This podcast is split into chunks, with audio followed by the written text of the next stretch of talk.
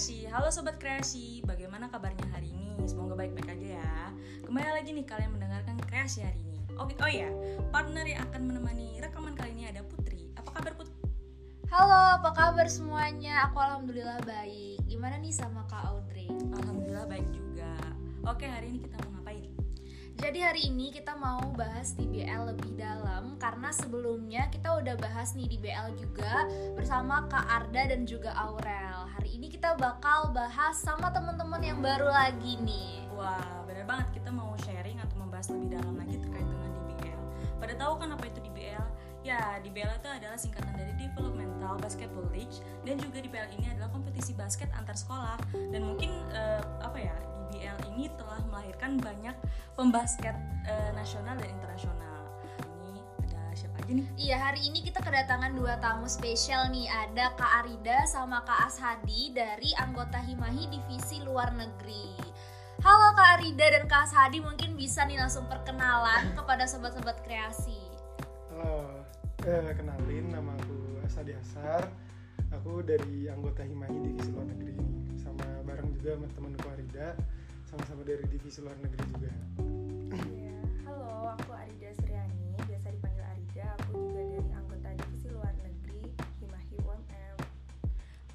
sekian ya eh, perkenalan kali ini. Eh, langsung aja nih eh, kita sharing-sharing mengenai DBL. Oke, aku mau nanya dulu nih Kak Asyadi. Sejak kapan sih kenal DBL ini dan alasan tertarik sama kompetisi ini? Eh, sebenarnya sih kalau aku ya, eh, kalau kenal DBL-nya itu dari SMP. Cuma kalau soal menggeluti dunia basket itu emang baru pertama kali bener-bener main basket tuh karena ikut DBL. Sebenarnya dulu pas SD itu kelas 5 itu udah pernah main basket kan eh, antar SD. Nah, cuma nggak terlalu ditekuni banget lah. Jadi pas udah SMP, jadi sebelum sebelum bergelut di dunia basket itu aku udah cobain futsal terus bulu tangkis pramuka apalagi ngeband juga jadi masa-masa pokoknya dari SMP tuh udah dari SD sampai SMP tuh udah nge-explore semua cuma pas udah kelas 3 naik kelas 3 tuh diajakin sama teman diajakin main basket kan diajakin latihan tiba-tiba keterima di tim terus main nggak lama suka jadi akhirnya setelah itu tuh ngelihat eh, basket tuh kayaknya oh di sini nih yang olahraga yang aku tekunin banget lah Oh, berarti di situ ya minat kamu. Hmm. Oh, dan tahu kalau kamu punya bakat di basket ini. ya gitu lah kurang lebih Oke, kalau DBL kan nggak cuma tentang basket ya. Eh, aku pernah ada lihat juga tentang dance nih. Gimana nih? Sharing dong tentang dance. Oke, jadi ya kalau aku sendiri baru tahu DBL tuh sebenarnya SMP tuh aku udah tahu, tapi nggak terlalu mendetail ya. Aku kiranya DBL cuma buat anak SMA aja. Jadi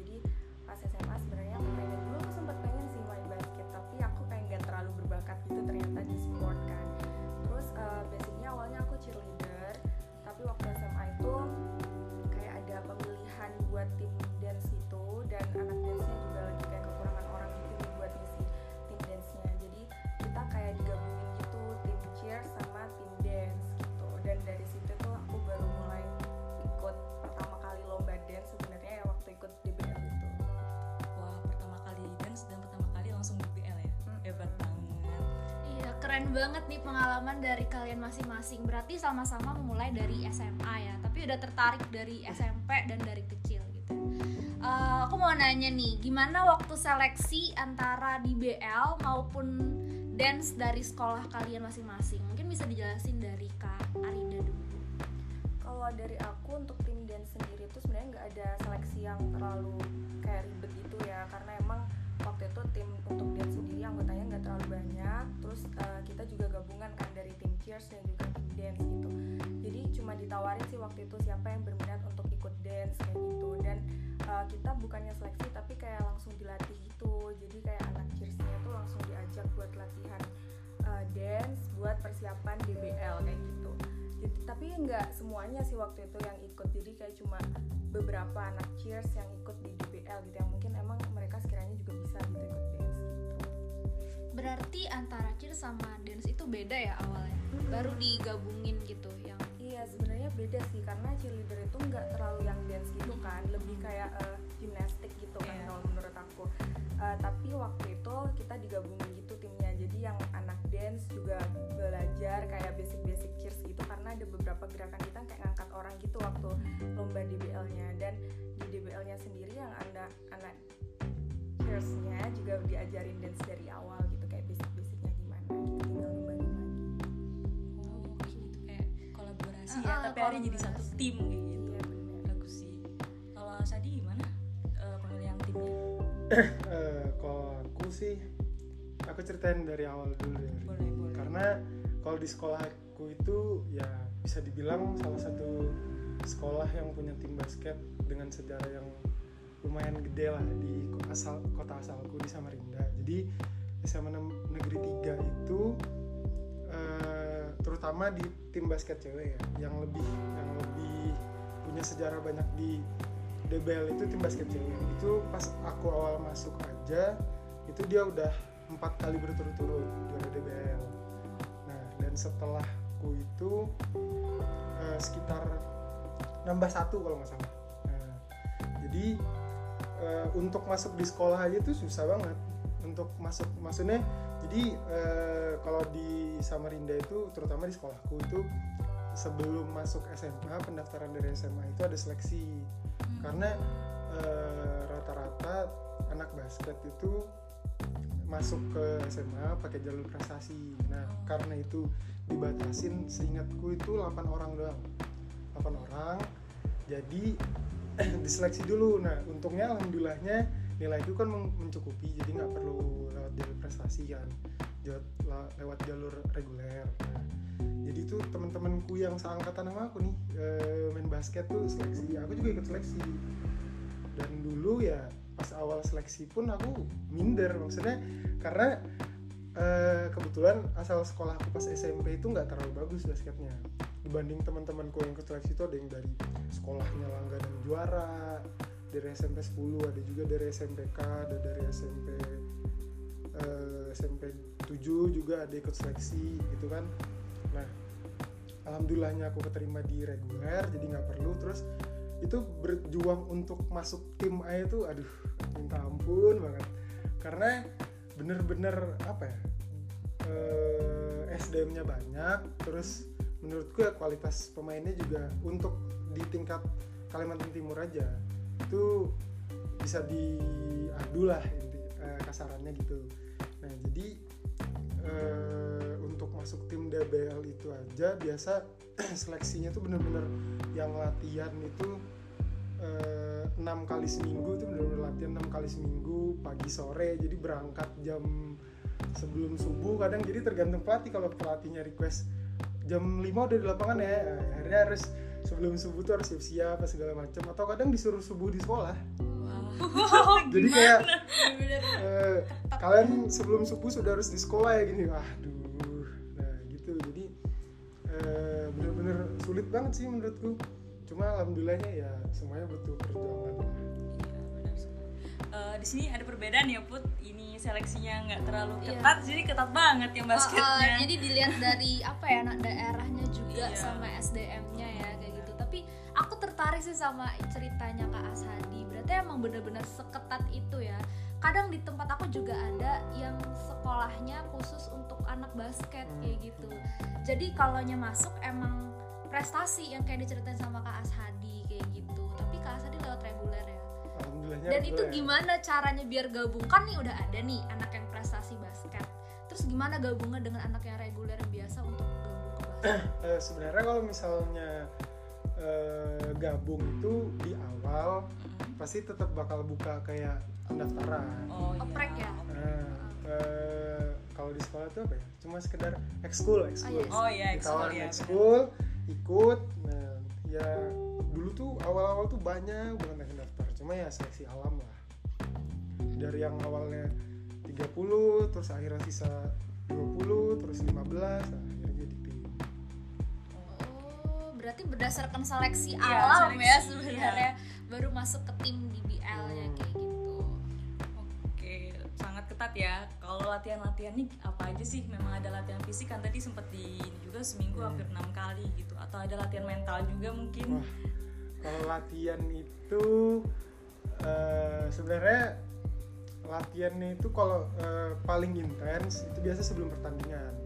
Jadi misal ada pertandingan ini ini apalagi kalau DBL ya. Uh Hmm. DBL itu benar persiapannya sekitar tiga bulan itu tiga sampai enam bulan sebelum DBL tuh udah persiapan.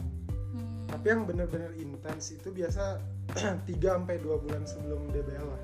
Udah baru benar-benar intens. Itu biasa udah yang kayak eh, persiapan mau 12 nama buat dibawa ke DBL lah itu udah benar-benar yang seleksinya ketat banget. Terus udah kekumpul 12 wah itu udah intens banget. Jadi dulu aku punya di sekolah itu programnya karena hari Selasa sama Jumat itu di lapangan sekolah gantian sama anak futsal. Jadi jadwalnya anak basket itu Senin Rabu Kamis Sabtu. Nah kalau Selasa Jumat itu anak futsal.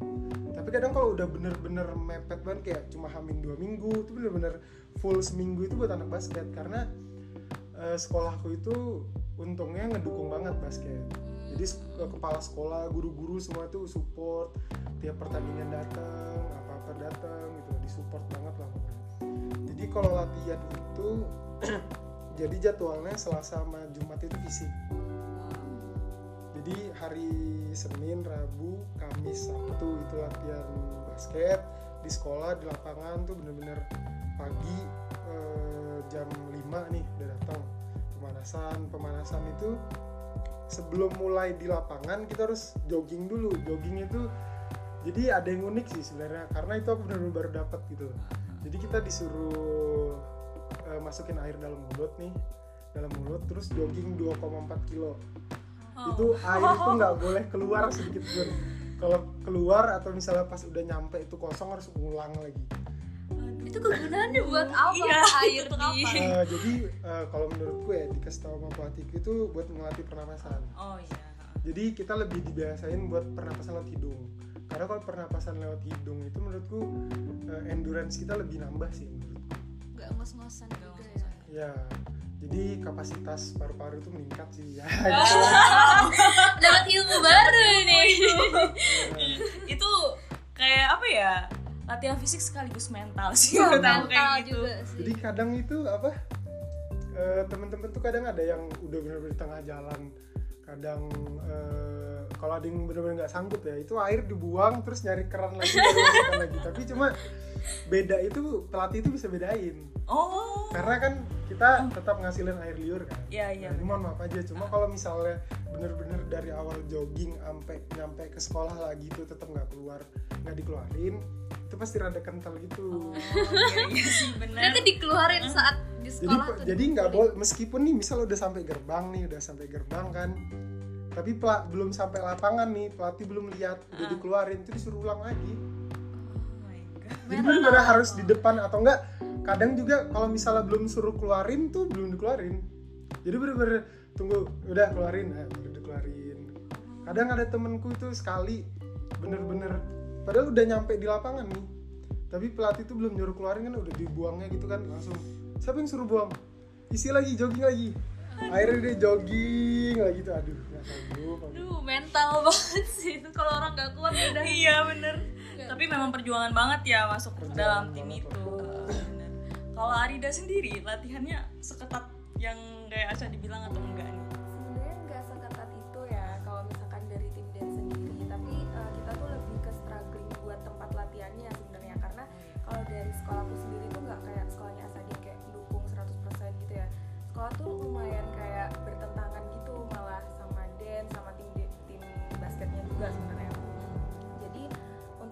basket itu latihan di sekolahnya juga kayaknya nggak rutin boleh di situ gitu. Karena sekolahku tuh kalau pas habis maghrib kayak gitu udah nggak boleh dibuat latihan lapangannya. Jadi harus keluar dari situ gitu kan. Jadi aku nggak tahu kalau yang tim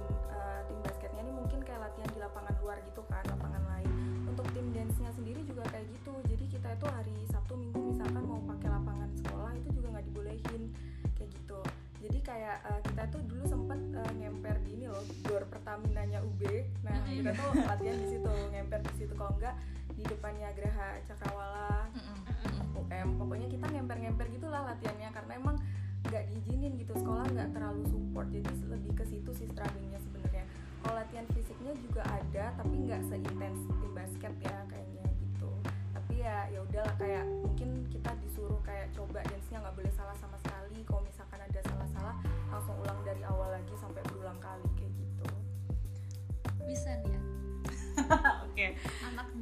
bisa menjelaskan mungkin sesuai atau relate Iya ya sih, relate sih sebenarnya kalau misalkan sekolah itu nggak mensupport dance karena memang jarang ya yang ada kayak 100% mensupport dance itu. Ya nyari tempat latihannya ya mau nyewa studio pun bayar gitu. Iya. itu kan struggle-nya kayak kalau kita kan sanggup anak SMA kan dikit kan. Kalau kita apa nyewa latihan setiap hari studio itu nggak bakal mampu gitu kan. Ya akhirnya yang ngemper-ngemper kayak gitu juga sih pengalaman sekolahku ini nggak ngebiayain pelatihnya juga. Jadi anak dance ini cari pelatih sendiri dan kita iuran gitu buat bayar pelatihnya buat DBL itu. Struggle ya. Jadi yang satu ini sangat-sangat disupport yang Satu. satunya enggak gitu. Ada perbedaan juga sih. Eh, justru sekolahku itu dance-nya itu juga disupport. Jadi benar-benar kayak satu paket gitu loh DBL eh, tim basket sama tim dance. Terus juga jadi sampai pelatih dance dan pelatih basket tuh kenal deket juga. Oh, gitu. benar-benar gitu gitu loh. Semuanya disupport apa segala macam. Kadang eh, pokoknya semuanya serba dibiayain lah sama sekolah. Disupport disupport. Enak sih. Kalau aku kayaknya Lancar. sekolah ke Anda Iya, kayaknya aku juga tim sekolah ke Arinda. tidak disupport sama Iya, sekali. benar. Eh, gini kan kita saat sekolah nih kalian ya itu gimana cara manajemen waktu kalian antara latihan dan juga kompetisi serta waktu sekolah kayak gitu. Dan aku mau tahu nih kalian ikut DBL itu kira-kira kelas berapa? Kelas 10, 11 atau 12 gitu? Dari Anda kalau aku sih waktu ikut DBL tuh kelas 11 ya. Aku ikut kan cuma sekali jadi waktu di tahun kedua SMA itu. Kalau aku cara baginya sih ini sih eh, lebih ke pagi kan sekolah sekolah biasa ya. Dan kalau seingat aku dulu belum terlalu banyak tugas gitu benar. dulu tuh. Dan sempet ada ini kan kayak nggak boleh ada PR kayak gitu. Dulu sempet ada kayak pemberitahuan iya. kayak gitu kan. Jadi ya udah kayak di sekolah sekolah yang benar. Terus biasanya kita kalau mau deket-deket DBL baru ada dispen di akhir-akhir buat latihan duluan gitu. Nah ntar selesai latihan pas pulang di rumah itu baru cepet-cepet ngerjain kalau misalkan ada tugas-tugas lagi gitu. Tapi aku juga sempet ngalamin sih yang kayak nyampe rumah udah capek malas ngerjain akhirnya ngerjainnya di sekolah gitu kan Aduh. tugasnya. Kalau pas sela-sela istirahat atau kayak pergantian jam pelajaran kayak gitu tapi sejauh ini nggak pernah yang sampai susah banget yang sampai apa ya kayak nilainya sampai jatuh atau gimana gitu enggak sih Berarti manajemen waktu dia sangat baik. Masih Hmm, bagus masih ya. bagus sih benar. bagaimana dengan Mas Ashadi dari enam bulan ya Ya, latihannya benar. Eh, kalau bagi waktu sih sebenarnya kurang lebih sama ya cuma yang lebih jadi struggle itu karena kadang pagi itu udah harus di lapangan gitu kan jadi kadang ya tugas mau nggak mau cepet-cepet eh, misalkan jadi kalau misalnya latihan pagi nih latihan dari jam 5 sampai jam kadang itu nggak boleh sampai jam bel. Jadi kalau udah bel sekolah tuh benar-benar harus udah di kelas kan. Cuma kadang anak basket itu sama pelatih itu masih disuruh latihan. Nah pas udah dikasih tahu sama guru nggak boleh. Jadi biasa sekitar 15 menit sebelum bel tuh udah disuruh mandi. Jadi kita benar-benar mandi di sekolah. Bawa baju bawa seragam. Jadi bawa seragam bawa peralatan mandi bawa bekal tuh jadi kadang misal WC kan yang biasa dipakai buat mandi cuma dua. Ya. jadi kadang sebelum nunggu gantian mandi kadang makan dulu segala macam gitu kan. Nah terus udah sebelum masuk kelas ngerjain tugas Jadi masih di sekolah. jadi tugas di Iya, di kalau sekolah. Aku tuh orangnya Mau nggak mau ya. jarang jarang ngerjakan di rumah. Jujur jujur sekali orang ini. Ya nggak apa-apa sih sebenarnya karena memang latihannya sangat ketat gitu kan. Ya mau gimana lagi udah pulang-pulang ke rumah kata juga capek gitu kan. Ya mau nggak mau di sekolah gitu. Oke untuk pengalaman paling berkesan waktu hari H lombanya nih gimana? Ada Eh, nggak? Dari aku dulu. Nih apa nih? Sebenarnya kalau dari kan eh, cerita sedikit ya. Oke boleh. Aku itu ikut DBL cuma sekali pas Ah. kelas 3 Kelas tiga kelas tiga lagi. Tadi nggak dijelasin nih kelas Iya, tiga cara kelas pembagian tiga, iya. waktunya. Nah jadi eh, apa sekolahku itu sempat di Bennett setiap tahun. Oh. My jadi pas kelas 2 itu harusnya main Heeh. di Bennett jadi akhirnya nggak bisa main kan kalau sekarang regulasinya sekarang DBL itu setauku kelas dari kelas 1 itu udah boleh main kan? Nah pas zaman kita baru masuk sekolah itu kelas 1 itu belum boleh main. Hmm. nah jadi pas udah aku kelas 3 itu ada anak kelas 1 ikut. Oh gitu. Sedangkan pas aku kelas 1 itu belum bisa ikut. Nah pas kelas 2 nggak bisa ikut karena di banned kelas 3 nih baru main. Nah itu kan sebenarnya ada sedikit struggle sih karena pergantian pelatih nah Ah. sebenarnya sebelum event DBL itu ada event di Bontang.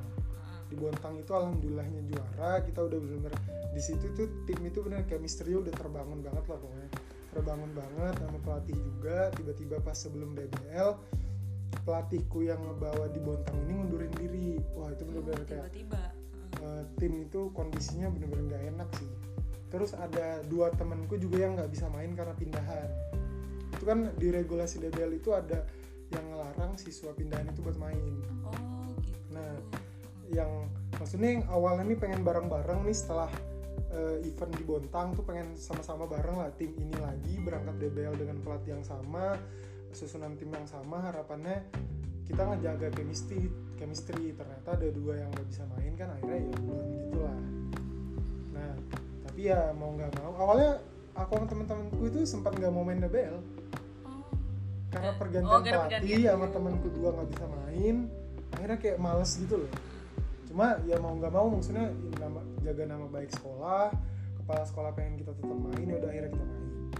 Nah itu yang jadi momen sebenarnya ada dua dua momen sih. Momen bahagia sama momen iya. Sedih. momen sedihnya sedih lah.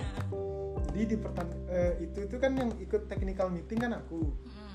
eh, selaku kapten lah kapten tim kan aku udah bilang sebenarnya ke pelatih coach jangan aku lah yang TM gitu loh. Tangan gue udah nggak bagus loh pokoknya kalau cabutan. Iya kan urutannya. Undi ya. ya di, cuma sama pelatih sama teman-teman yang udah as nggak apa udah kamu aja udah akhirnya tapi itu tuh pokoknya gimana pun caranya semoga ba- bagus itu kan. Hah? Aku tuh sampai bener-bener sema- eh, malam sebelum TM tuh tahajud dulu gitu loh. Biar bagus gitu loh biar ya Allah semoga dapet yang enak yang enak yang enak. Terus eh, lagi nunggu TM nih maksudnya jadwalnya SMA Putra terus sholat asar dulu doa banyak banyak oh semoga enak kan. Akhirnya TM TM kebetulan SMA 3 tuh urutannya masih cabutan di awal lah kurang lebih. Akhirnya cabutan di awal di bagian di kiri nih jadi awalnya tuh belum tahu lawannya siapa. Oh iya. Nah, terus di bagian atas ini yang biasanya ketemu di semifinal itu ada SMA 2 SMA 2 sama Rinda wah itu kuat juga. Itu kalau pokoknya di angkatanku tuh kami sama SMA 2 tuh benar-benar rival banget lah pokoknya. Nah terus di perempat eh, bukan perempat final ya 16 besar. Mm-mm. sebelum jadi eh, 16 besar itu jadi 32 besar dulu baru 16 nah yang ketahuan duluan itu 16 besarnya Mm-mm. 16 besarnya itu kemungkinan antara ketemu SMA 1 Balikpapan sama SMA 1 Samarinda. Cuma yang bener-bener eh, jago banget, maksudnya diunggulkan banget tuh SMA 1 Balikpapan karena dia punya materi pemain yang wah bener-bener lengkap banget lah. Dan dia juga punya sejarah yang bagus di DBL, bagus banget. Itu kan eh, salah satu lulusannya kan udah jadi pemain IBL kan, Abraham Wenas. oh Nah, Rookie of the Year 2019 atau 2020 gitu kan Abraham Wenas itu kan lulusan SMA SMA 1 satu. Balikpapan. Nah, terus di perempat final nih kalau misalnya tembus ke perempat final ketemu YPK, YPK Bontang. YPK Bontang itu juara bertahan, oh juara bertahannya. Nah, akhirnya udah ketahuan sisa terakhir nih lawan pertama sekolahku Heeh. dan ternyata ketemunya SMA 5 Balikpapan wah SMA 5 Balikpapan tuh yang punya sejarah paling bagus lah di DBL East Kalimantan Series jadi itu bener-bener pokoknya sepanjang perjalanan buat nyampe ke final tuh wah semuanya nggak ada yang mudah lah Iya, semuanya tuh bener. bener-bener punya sejarah bagus kebetulan punya materi pemain yang bagus jadi bener-bener nggak ada kayak ibaratnya laga pemanasan itu nggak ada jadi semuanya itu berasa final semua iya sih ngerasa Terus di pertandingan pertama itu kan kebetulan sekolahku dapat eh, pembukaan. Mm-mm. Jatahnya dapat pembukaan. Jadi benar-benar stadion tuh benar-benar full lah. Venue itu full. Dapat di pembukaan itu sampai quarter 3 itu masih kalah. oke Jadi ketinggalan gitu kan. Jadi posisi ketinggalan, teman-teman itu rame semua supporter, harapannya itu pengen menang kan. Uh, ini udah dan eh, pas istirahat babak itu dulu kayak aduh ini gimana ya Under pressure Ini- banget ya. iya under pressure banget nih kalau misalnya kalah baru pertandingan pertama ditaruh di pembukaan kalah itu aduh mau ditaruh di mana muka. Tiba-tiba ya ibarat kayak ada keajaiban gitu lah. Ah, temenku alhamdulillah. Three pointnya masuk dua kali aku poin berapa kali gitu dua kali kalau nggak salah tiba-tiba kebalik uh langsung menang. Itu bener-bener satu stadion supporter semangat semuanya teriak semua. Terus alumni terus kayak jajaran coach yang pernah ngelatih semangat semua nyamperin kami kayak kasih congrats lah. Ah, ah. Meskipun ya belum belum apa belum untuk final maksudnya se euforianya itu maksudnya kita cukup buat bersyukur aja udah bisa menang di laga tersebut gitu. Ya udah terus selanjutnya lawan SMA balik sama satu Balikpapan yang digadang-gadang sebenarnya finalnya tuh harus ketemunya di final gitu. Oke. SMA 3 Samarinda sama SMA 1 Balikpapan tuh harusnya ketemu di final. Jadi orang bilang final kepagian lah oke final sebelum Iya. waktunya ya itu jadi beberapa hari eh, misal nih seingatku itu pertandingan lawan SMA 1 Balikpapan tuh hari Rabu, hari Selasa, hari Senin. Hari Minggunya kami latihan di salah satu eh, lapangan basket di Samarinda, ketemu mereka. Hmm. Jadi misal jad- latihan jadwalku jam 2, mereka pakai dari jam 12. Jadi tuh mereka kelar kita yang latihan tuh kayak lihat-lihatan gitu. Lihat-lihatan. Kayak, "Oh, ini habis lawan ini lawan ini. iya nih." iya benar Bro sama temen-temenku, wah itu lawan kita wah, kita lawan kita nih harus menang pokoknya harus menang gitu kan. Cuma ada sedikit rasa takut juga karena mereka sebelumnya pas lawan SMA 1 Samarinda Mhm. itu bener-bener menang jauh gitu loh. Dan kita semua nonton juga kan, wah mereka mainnya bagus banget gitu. Jadi kayak ada beban tersendiri gitu loh, anjir nih lawannya ngeri nih kayaknya nih. Menang gak ya? Oh, ternyata alhamdulillahnya menang. Terus perempat final lawan YPK. Lawan YPK itu lawan kami di final di Bontang kemarin. Oh itu sengit juga tuh. Jadi bener-bener nggak ada nggak ada apa ya nggak ada pemanasan lah nggak ada pertandingan yang santai nggak nguras tenaga emosi mental tuh nggak ada. Pas lawan YPK pun hampir kalah juga. Jadi semuanya tuh tight game semua, tight game semua. Mhm. ketat semua tapi alhamdulillahnya menang. Nah pas semifinal. Pas semifinal itu lawan SMA 2 Samarinda. Itu sampai quarter 4 sisa satu setengah menit itu masih leading. Oke masih oke. unggul dua poin atau satu poin gitu. Terus temenku namanya Dimas point guard salah passing turnover. Terus akhirnya musuh cetak poin. Aduh. Dan itu eh fall eh, apa N1 apa gimana gitu akhirnya kebalik. Hmm. kebalik satu poin. Kebalik satu poin terus temanku poin lagi. Eh enggak enggak. Jadi akhirnya kita eh, nyerang tapi nggak masuk kan. Akhirnya kita fall falling ngambil fall terus mereka akhirnya itu cuma selisih awalnya satu poin. Terus mereka masukin satu satunya sengaja nggak dimasukin biar waktu jalan. Mm, mm, mm. terus kalah, uh itu udah bener-bener buyar banget semua harapannya. Pokoknya sebelum pertandingan semifinal tuh pagi hari itu kita latihan udah bener kayak yakin banget nih kita harus menang harus menang. Mhm. besok nih harus pokoknya harus foto foto shoot pakai jersey final udah nyiapin tos apa segala macem. Eh, tiba-tiba kalah itu pokoknya semuanya tuh nangis di lapangan tuh. Semuanya temen-temen tuh nangis supporter tuh udah sampai masjid gitu kan di dekat venue kan ada masjid biasa Ah. tempat kami kumpul. Itu teman-teman supporter tuh yang lain tuh nyamperin kayak langsung gak apa-apa gak apa-apa aduh tapi ya sedih banget lah pokoknya.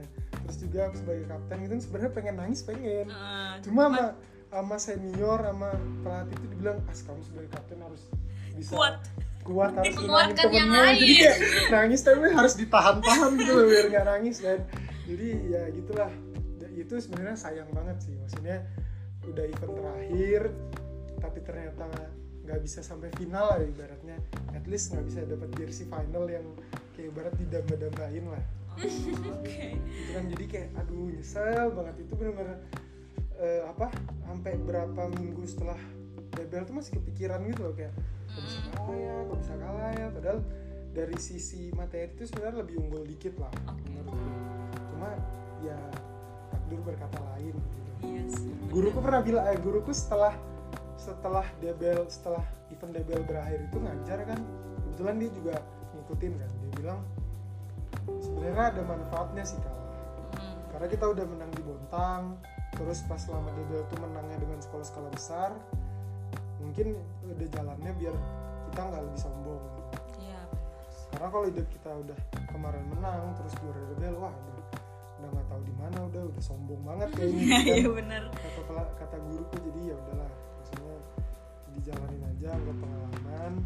Cuma ya kalau bisa di, kalau bisa dibilang salah satu penyesalan dalam hidupku ya itu gitu.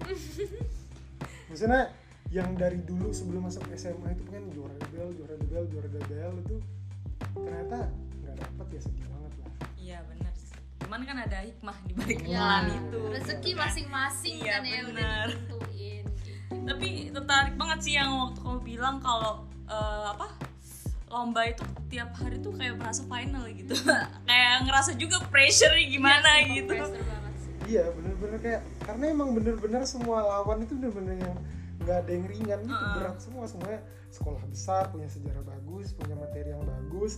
Jadi itu bener-bener aduh ini pressure banget gitu. oke. Paham sih.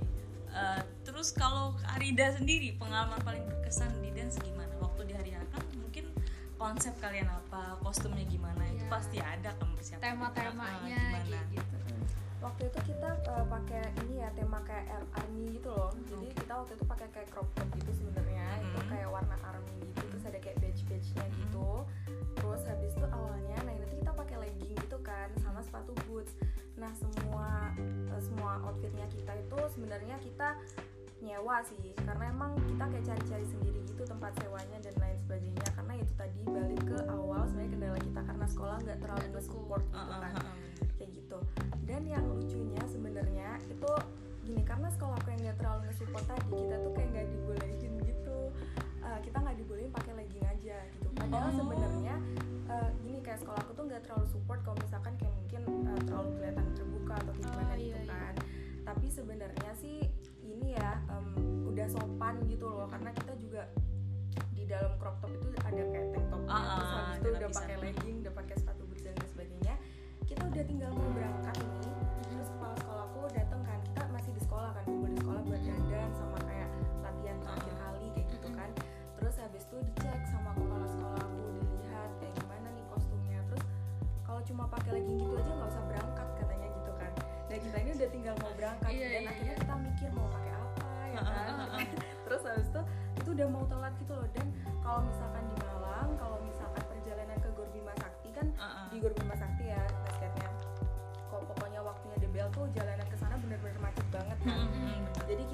dan gak mungkin kita naik motor berame-rame karena kita udah pakai make up yang aneh-aneh kayak gitu kan. Jadi kita naik mobil bareng-barengan ada beberapa mobil kalau nggak salah tiga kalau nggak salah waktu itu. Jadi eh, ngangkut kita semua tim basket gitu kan. Kita bingung mau pakai apa. Akhirnya itu kan eh, waktu hari Rabu atau Kamis gitu ya. Jadi sekolah aku waktu pakai seragam batik. Nah seragam batik sekolah aku itu bawahan roknya warna hitam. Oh. jadi kita mikir buat rok sekolah itu kita pakai Oh, oh iya iya iya iya iya. tapi rok sekolah kita panjang, Panjang. Panjang jadi gitu. itu bener-bener waktu nyampe tempatnya nyampe di Gor Bima Saktinya tuh kita pakai rok sekolah itu kita gulung Ah. roknya sampai jadi pendek sebisa Ya mungkin ya mau nggak mau parah sih juga kepala sekolah udah mau berangkat karena nggak boleh berangkat kalau misalkan cuma pakai legging gitu kan oke.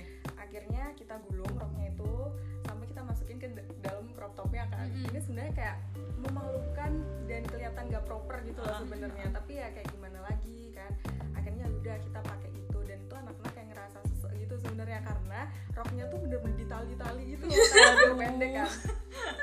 Oke. Nah terus pas tampilnya lagi eh, ini kita awalnya kesalahan pas kita main tiba-tiba musiknya itu kayak di awal-awal mati gitu loh. Oke. Jadi kayak banyak kendala gitu jadi kayak supporter dari sekolah aku udah kayak "Wih," gitu kan. Terus tiba-tiba kita udah kan ini eh, kayak apa ya gerakan awalnya kita itu kayak agak tiduran gitu loh di Oh, lapangan basketnya. oke. Nah kita udah kayak ngesot-ngesot gitu kan. Nah terus habis itu musiknya nih mati musiknya mati terus habis itu kita kayak udah ngesot-ngesot gitu "Ih, gimana nih gitu kan. terus habis itu ulang ulang lagi katanya gitu jadi kayak agak ngedown sih Oh, ya gitu. ngedown karena kan kalau misalkan awal kita udah kayak powernya dimaksimalin Mm. terus habis itu kita berharapnya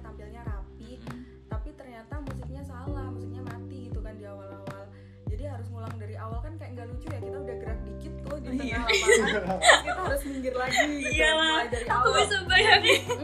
Jadi kayak malu gitu kan. Sebenarnya. dan rok yang kita gulung-gulung tadi itu udah mulai kedodoran. Gitu kan udah mulai kayak "Aduh, ini turun semua gimana gitu kan. Terus kita cepet-cepet benerin terus kita tampil lagi. Nah selesai tampil tuh udah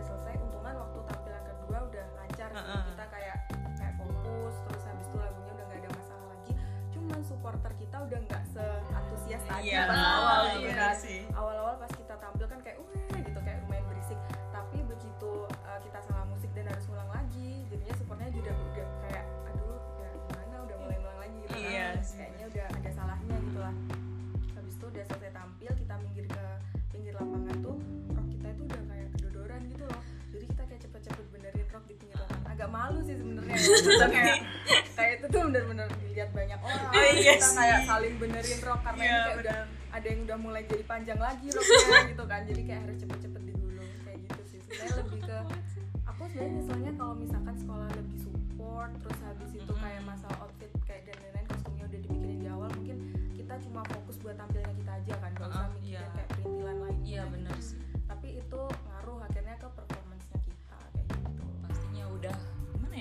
pakai legging biasa kan itu lancar-lancar aja mau gerak. Iya. Kalau ada rok iya apalagi roknya dilipet-lipet, dilipet-lipet ya.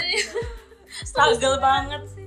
itu bener-bener diikat ke atas kayak gitu ya. Jadi kita gulung dulu terus kalau nggak salah pakai sabuk sekolah di tali di atas perut gitu loh. Jadi biar kayak kan ketutupan crop top ya habis itu ketutupan atas dan bajunya. Jadi nggak kelihatan kalau digulung. Tapi sebenarnya kalau diangkat gitu ya kayak kayak Iya. Ya iya, Buntelan kelihatan.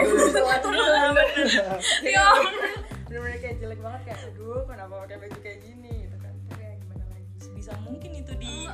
Diakalin gitu Sumpah ya. tuh struggle banget sih kalau aku juga kayaknya panik banget Down banget sih. gitu. Kalau aku juga. down lebih kayak aku udah kostumku sudah kayak gini.